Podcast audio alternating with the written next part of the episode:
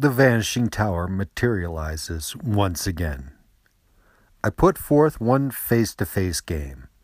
It was summer 2012 on the shores of Lake Winnipesaukee, and I had two players. This is a baseline. The player character needs someone else to talk to than the game master. Otherwise, it's a date and you are dating. That is a whole nother realm of perilous shit, and I have no interest in talking about that. It is a role playing game if there is a game master and two or more real people talking to each other.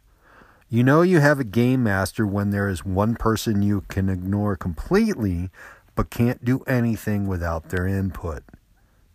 You have created elastic time in the presence of other real beings. Now you are role playing. Any other dynamic, you are doing some other activity. So I'm doing my first time back in the saddle of role playing in wonderful circumstances in the worst possible way. I had hustled and cajoled as many people as I could before game date. Out of like 8 to 12, I realized two players. The second was probably only joining the game because they lived there and it was what their beloved said they were going to do for the afternoon.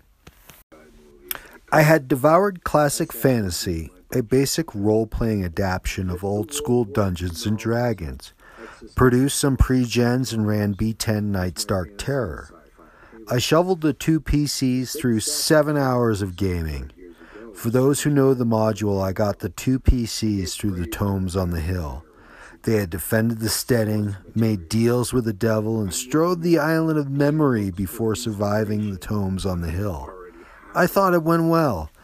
The PCs really just put up with an obsessed freak in their backyard for seven hours. But I think they liked it. You would have to ask them. When I returned home and marinated on the experience, I accepted my failings. The GM cannot will the experience into being. There is a relationship with the PCs which needs to be established. But where does that come from? I pondered this right up to when I broke my leg.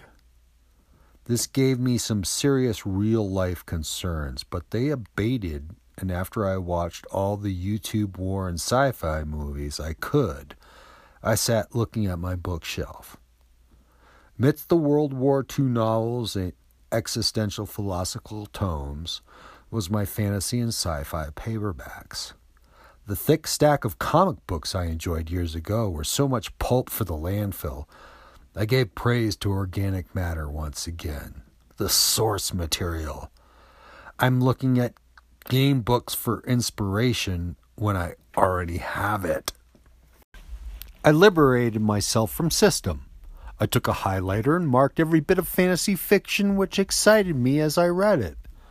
The words of Moorcock, Howard, Stevenson, Kipling ad nauseum became checklist of greatest hits 70s pulp porno, outsider art, sober factuals of frozen corpses and weird writers from long ago. This was the bedrock of adventure. The rules didn't tell me how to find it.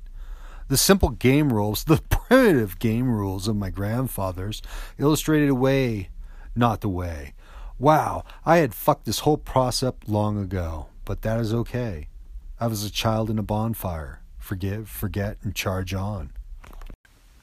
I chose unbelievably simple role playing as the vehicle to render role playing art. It answered all my gameplay mechanical questions quickly and adroitly. Scott Malthouse's creation appeared to embody original fundamentals for role playing with smart honing of the edge. It was designed with the game master in mind. Without one, the game doesn't exist, so yes, I thought there was some gold here. Confidence my own opinions furthered the reach. Whether I had chosen wisely or poorly, USR was the system I used as a scaffolding to assemble a sword and sorcery game that Dungeons and Dragons was never able to deliver for me. Nothing left but to put it to the test. Nothing left but hold my nose, join the online community, and take a chance. Time to find out how wrong and right I am.